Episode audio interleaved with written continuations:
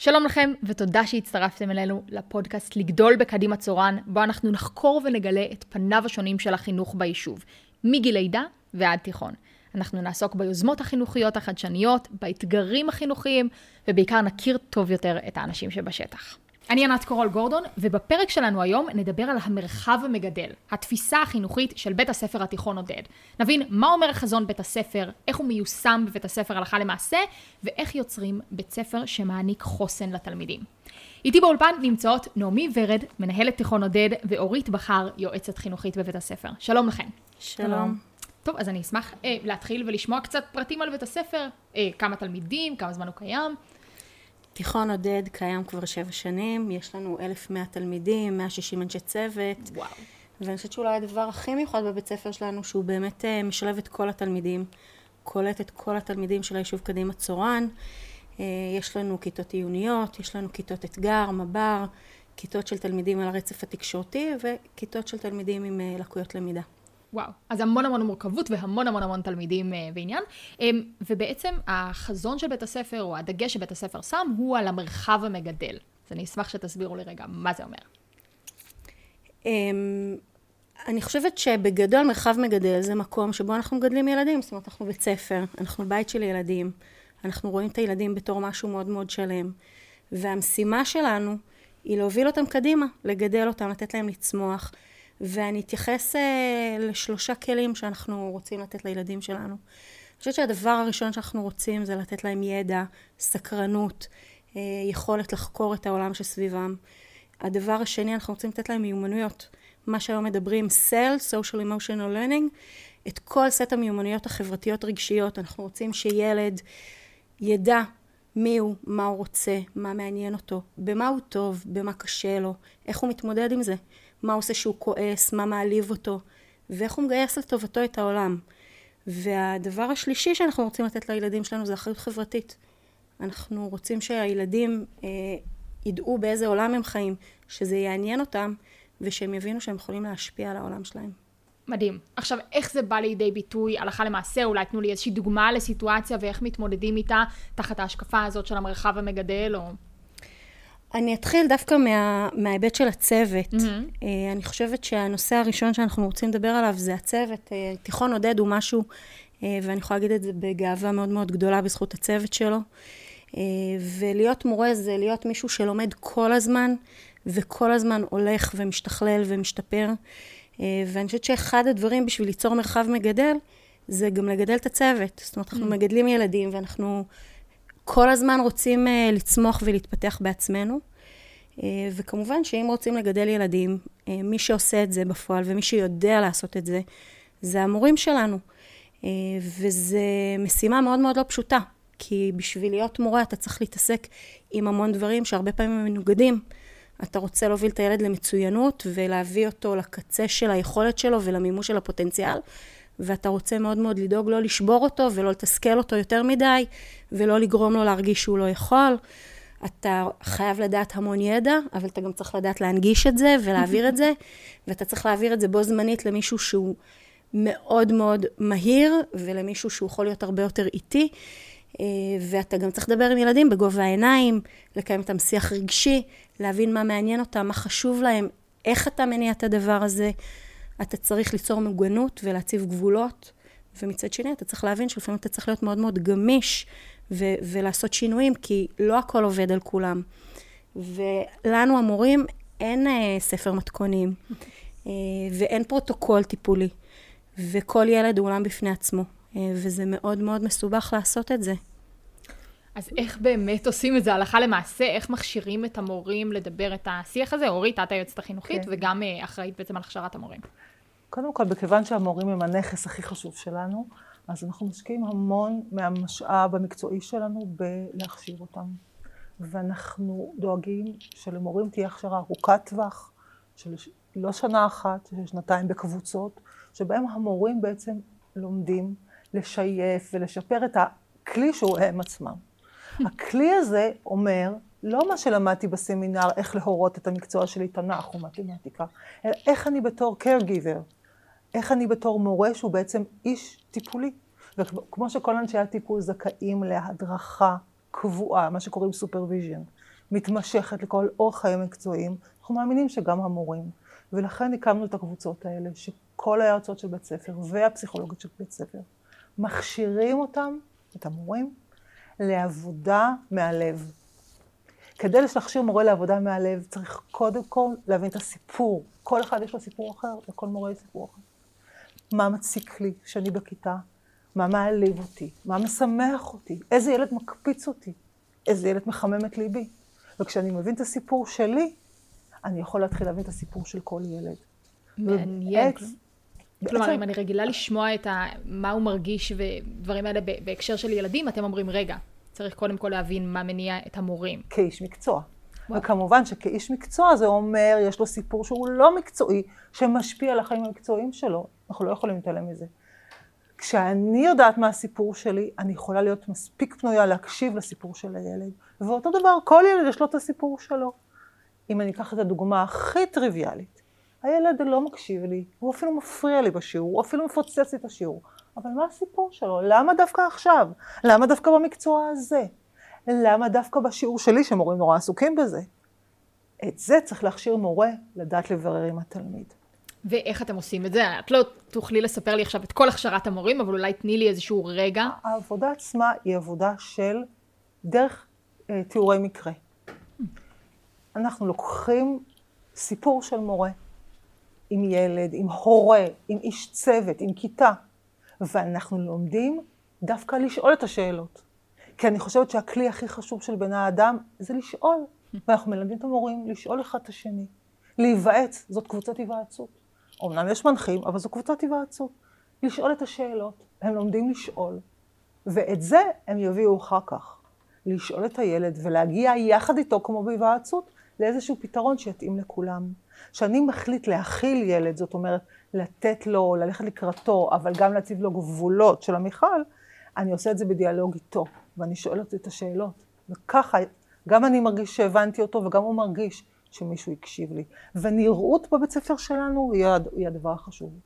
הנראות? נראות. ילד צריך להרגיש שהוא נראה. כשילד ירגיש שמקשיבים לו ורואים אותו, זה נקרא נראות, הוא יצליח גם להתקשר למורה אחר הצהריים ולהגיד לה, את שומעת, קרה לי כך וכך, אמנם זה לא היה בבוקר וזה לא היה בבית ספר, אבל אני צריך עזרה. וזה משהו שקורה? כלומר, אתם שומעים תלמידים? זה קורה המון, הרבה, שמורים, תלמידים מתקשרים למורים, לאנשי צוות כלשהם, סייעות, יועצות, אומרים להם, את שומעת, כך וכך קרה לי, לא קשור לבית ספר, קשור לבית ספר. אני מרגיש לא טוב עכשיו, קשה לי עכשיו. והמורה יכול לקחת את זה לעבודה כמו שהוא למד, לעבודה של הקשבה, של לחפש פתרונות ביחד, של למצוא ביחד איתו את הכלים להתמודד עם הקושי, לעזר בעוד קולגות שיש לו בבית הספר.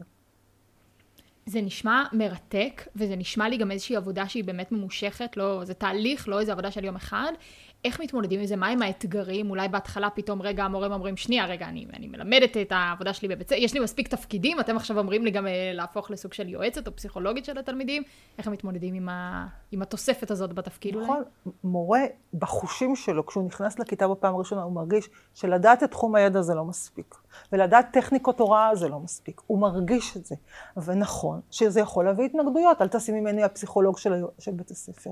אבל כאשר הוא תמיד מלווה על ידי יועצת, אבל הוא מכשיר את עצמו ללמוד לעשות את זה. בסופו של דבר אנחנו רואים מורים שמוכרים תודה על התהליך הזה. אני אפילו אוסיף ואני אגיד שבאמת אחד הדברים שמפתיעים, הרבה פעמים מורים מאוד לא אוהבים השתלמויות, זה אחת ההכשרות המקצועיות שקורות בבית ספר, שמורים ממש רוצים להשתתף בהם, רוצים לחזור עליהם. וואו. אני חושבת שיש משהו ברגע שאתה עובר השתלמות שנותנת לך משהו, והיא באמת בסופו של דבר נותנת המון המון כלים, אז מי לא רוצה להיות חלק מזה, ואני חושבת שהסיפור של הנראות הוא גם כלפי המורים. זאת אומרת, הנה יש פורום בבית ספר, מקום, שרואים בו אותך, את המורה. רואים אותך, שומעים אותך, שואלים אותך, באמת מקשיבים לך. ומי מאיתנו לא רוצה שיקשיבו לו, שיראו אותו. ואני חושבת שזה הופך להיות איזושהי שפה בית ספרית, כי זה המודל. זאת אומרת, אם אני מגדלת את המורים, אז המורים ידעו לגדל את הילדים. לתוך העולם הזה, והסיפור הזה של הקשב, של התשומת לב, של המקום, של המקום, ואגב, היכולת באמת להתלבט בדברים, ודיברת על אתגרים, אנחנו יכולים להבין, יש שם אתגרים עצומים בעולם ההוראה, הרבה מאוד אנשים רוצים לברוח מהמקצוע, קשה להתמודד, יש כל כך הרבה זירות, יש את הזירה של ההורים שהרבה פעמים כועסים ולא מבינים מה קורה ולא בדיוק יודעים, ויש את הזירה של תלמידים שמהסיבות שלהם, כאילו בתוך מרחב מגדל, אנחנו מבינים שאותו תלמיד שמתנהג בצורה שהיא מאוד לא מקובלת, הוא לא עושה את זה כי הוא באמת עכשיו רוצה לעשות משהו רע למישהו, באמת רע לו. אז יש את ההורים, יש את התלמידים, יש את הדרישות המאוד מאוד גדולות של משרד החינוך, וקשה לעמוד בזה. והמקום הזה של שקט, של פעם בכמה שבועות שאתה בא, ונותנים לך את המקום שלך, ושואלים אותך מה שלומך, ואתה יכול לשתף בדילמה חינוכית, ולצאת משם עם כלי אמיתי, לטפל בזה יותר טוב. אני חושבת שזה חלק מהפתרון של האתגר של המורים היום, זאת אומרת, של בעיית המורים, כי זה באמת שומר על ה-well-being של המורים. אני חושבת שמילת מפתח היא well-being. אנחנו רוצים שלילדים שלנו יהיה well-being, שלהם טוב, והדרך לעשות את זה, זה קודם כל לוודא שהמורים טוב להם, כי כשמורה רגוע וטוב לו, והוא מקבל את המענים, והוא מקבל את כל הכלים המקצועיים להתמודד עם הקשיים שהוא חווה אותם, הוא פנוי להתמודד עם הקושי של הילד. מרתק, זה נשמע לי גם משהו שבאמת בשיח, אנחנו שומעים המון על ה-well-being של התלמידים, ואולי לא מספיק על ה-well-being של המורים, אז תודה שאתן מדגישות את זה. ועכשיו רגע, אני רוצה שכן נחזור לתלמידים. בעצם במרחב הבית ספרי, כחלק מהמרחב המגדל, מה עוד יש להם? אני שמתי לב שיש לכם כיתות קטנות ומרחבים אוטונומיים, אני רוצה שתספרי לי קצת על זה. נכון, אז אני אתחיל דווקא מהכיתות הקטנות, כי אני חושבת שאם אנחנו מדברים על זה שאנחנו רוצים קשר ובנייה של יחסי אמון, ושאף ילד לא יהיה שקוף ושיראו אותו, זה לא מתכתב עם מציאות שמורה נכנס לכיתה של 40 תלמידים. ואנחנו בתיכון עודד מלמדים את כל מקצועות כיתות האם, שזה אזרחות והיסטוריה וספרות ותנ"ך ועברית. את כל המקצועות האלה אנחנו מלמדים בחצי כיתה. זאת אומרת, אני בתור מורה שמורה להיסטוריה, אני נכנסת לכיתה ומלמדת 18 תלמידים ולא 38 תלמידים. וזה מראש יוצר קשר אחר, כי קודם כל אני רואה את כולם. זה קטע, את נכנסת לכיתה של 40 ילדים, את בדרך כלל מצליחה ליצור דיאלוג עם 5-6 ילדים. את נכנסת לכיתה של 18, את רואה את כל ה-18, כל אחד מהם יכול להשתתף. את לא מפספסת אף אחד לא יכול להפוך את עצמו שקוף. יש ילדים שממש יש להם התמחות כזאת, הם כאילו רק רוצים שלא תראי אותם.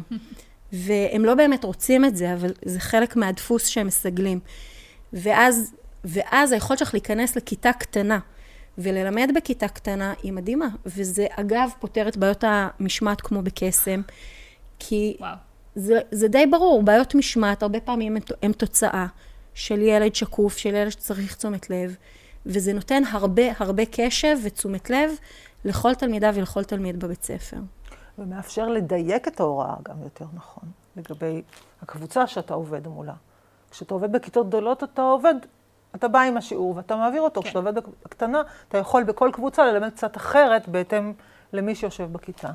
עוד דבר שהבנתי שקורה בבית הספר הוא הסיפור של המרחבים האוטונומיים. תוכלו לספר לי על זה קצת? כן, אני גם אסביר מאיפה זה בא. זאת אומרת, אני חושבת שכל הורה מכיר את החוויה הזאת, שאתה רוצה שהילד יעשה משהו, בדרך כלל זה בסך הכל שיסדר את החדר שלו, ובאיזשהו שלב אתה אומר, אוקיי, אני כבר אסדר לו את החדר, רק שאני לא אצטרך לגרום לו לעשות את זה. אני חושבת שבאמת אחד הדברים שמאתגרים מאוד, זה לגרום לנוער לפעולה, ולהבין שיש לו כוח ויש לו עוצמה ושהוא יכול להיות פרואקטיבי, כי הכי נוח זה שיעשו לי, שיסדרו לי את החדר, שילמדו אותי, שיוציאו אותי לטיול. וזה באמת משימה שלקחנו על עצמנו, אנחנו מאוד מאוד רוצים לפתח את היכולת של התלמידות והתלמידים שלנו לעשות את הדברים בשביל עצמם. קודם כל לבחור מה חשוב להם, מה הם רוצים לעשות, איך זה ייראה, ולהוביל את זה. באיך זה בא לידי ביטוי?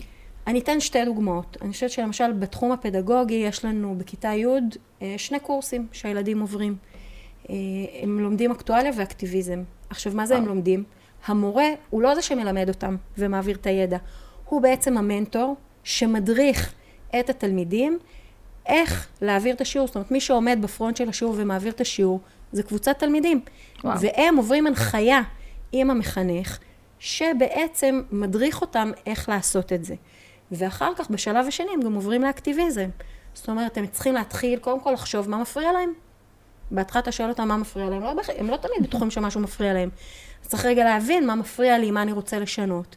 ואז לשנות את הדברים ממש בדברים נורא נורא קטנים. יש לי 3 בנות בתיכון ששאלו מה מפריע להם. הם אמרו שכואב להם הסיפור הזה של בעלי חיים, שאין להם בתים, ואחר כך הסוף שלהם רב אמר. ובמסגרת הפרויקט הזה הם בעצם יזמו יום אימוצה של בעלי חיים, שזה לא כל כך פשוט, היו צריכים להגיע עד למנכ"ל המועצה בשביל לקבל אישורים וביטוחים. והרימו את הדבר הזה בנחישות, ו3 כלבים מצאו בית מאמץ בזכות הדבר הזה. מדהים. אז אני חושבת שזה הסיפור של מרחבים אוטונומיים. דוגמה נוספת זה טיולים, מסעות וסיורים. היום מאוד מאוד מקובל שבעצם מי שעושה את הסיורים זה או חברה חיצונית או צוות בית ספר. לנו יש מסע עודד, זה מסע חניכה בכניסה לתיכון.